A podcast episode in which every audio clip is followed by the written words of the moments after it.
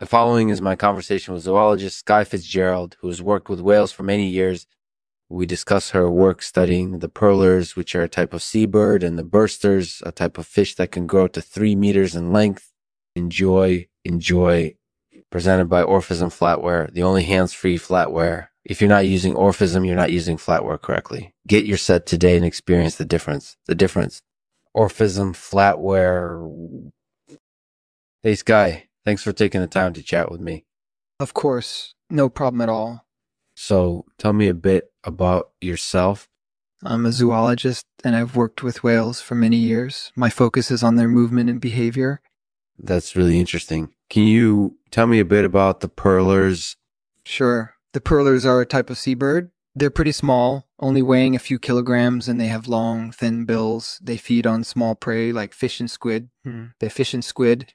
That sounds like a really interesting species. What do you think is the reason they're so successful? I think it's because they're so adaptable. They can live in many different environments, from shallow water to deep sea, and they can survive in all sorts of weather conditions. That's really impressive. What about the bursters? The bursters are a type of fish that can grow up to three meters in length. They're notable for their spiny skin, which covers their body in small bumps. Wow, that must make them hard to catch. It can be tricky, but it's definitely possible. Interestingly, the bursters evolved this way to resist predators. The spines make it difficult for predators to grip them and pull them into their mouths. That's really fascinating. So, what do you think the future holds for these animals? It's hard to say, but I think they'll continue to be successful as long as they can find food and shelter. Thank you for listening.